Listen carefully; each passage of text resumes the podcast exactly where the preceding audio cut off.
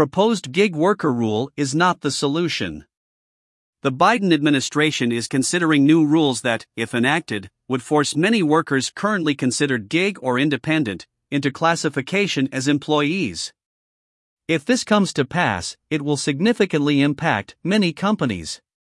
While the news focuses on the effect on large companies of the sharing economy, small businesses around the nation will also be negatively impacted.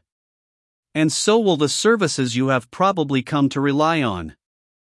Certainly, there has been a tremendous concern in our industry regarding the protection of both these workers and taxpayers from uninsured occupational injuries.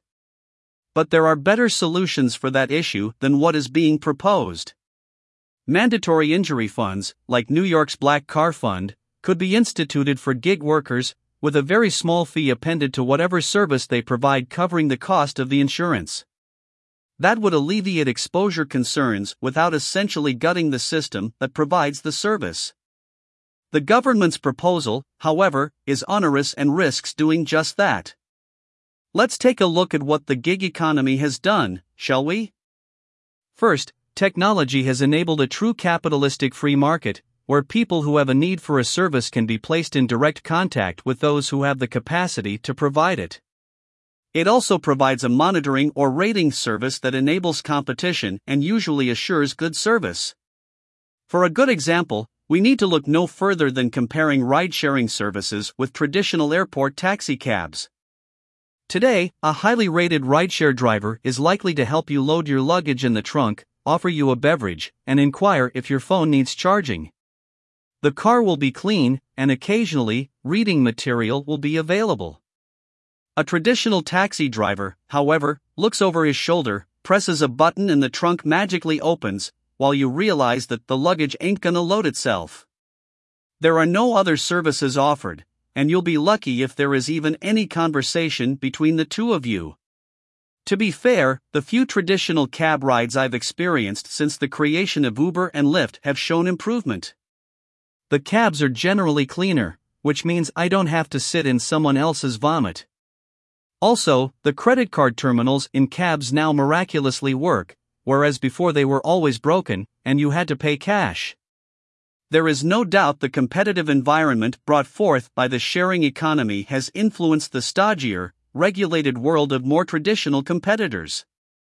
The forced reclassification of gig workers will result in a significant reduction of services available from these companies.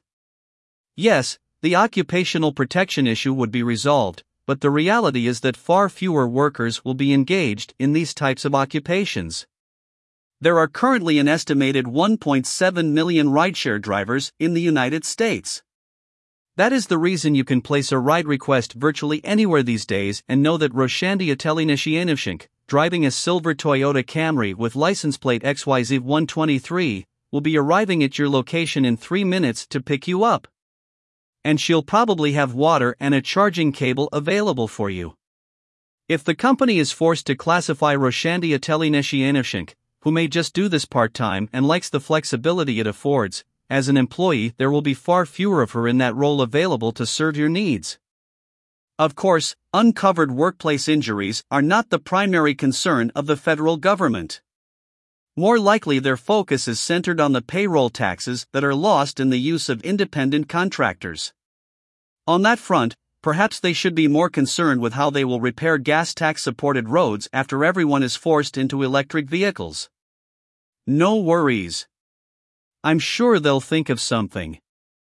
From the perspective of occupational risk protection, there are much better solutions available. Surely states could mandate, and insurance companies could develop, real time on the fly coverage for gig workers who go on and off the clock throughout the day.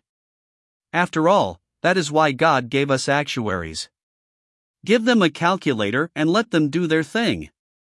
Some carriers are already offering that coverage, but its purchase is voluntary. Better put those actuaries in touch with the regulators, and God forbid, legislators. That is where this particular issue will be resolved. Unless, of course, the Feds step in with their one size fits all solution, which protects entire industries by decimating their existence. At least those who pine for the return of long cab lines at the airport may be happy with the result.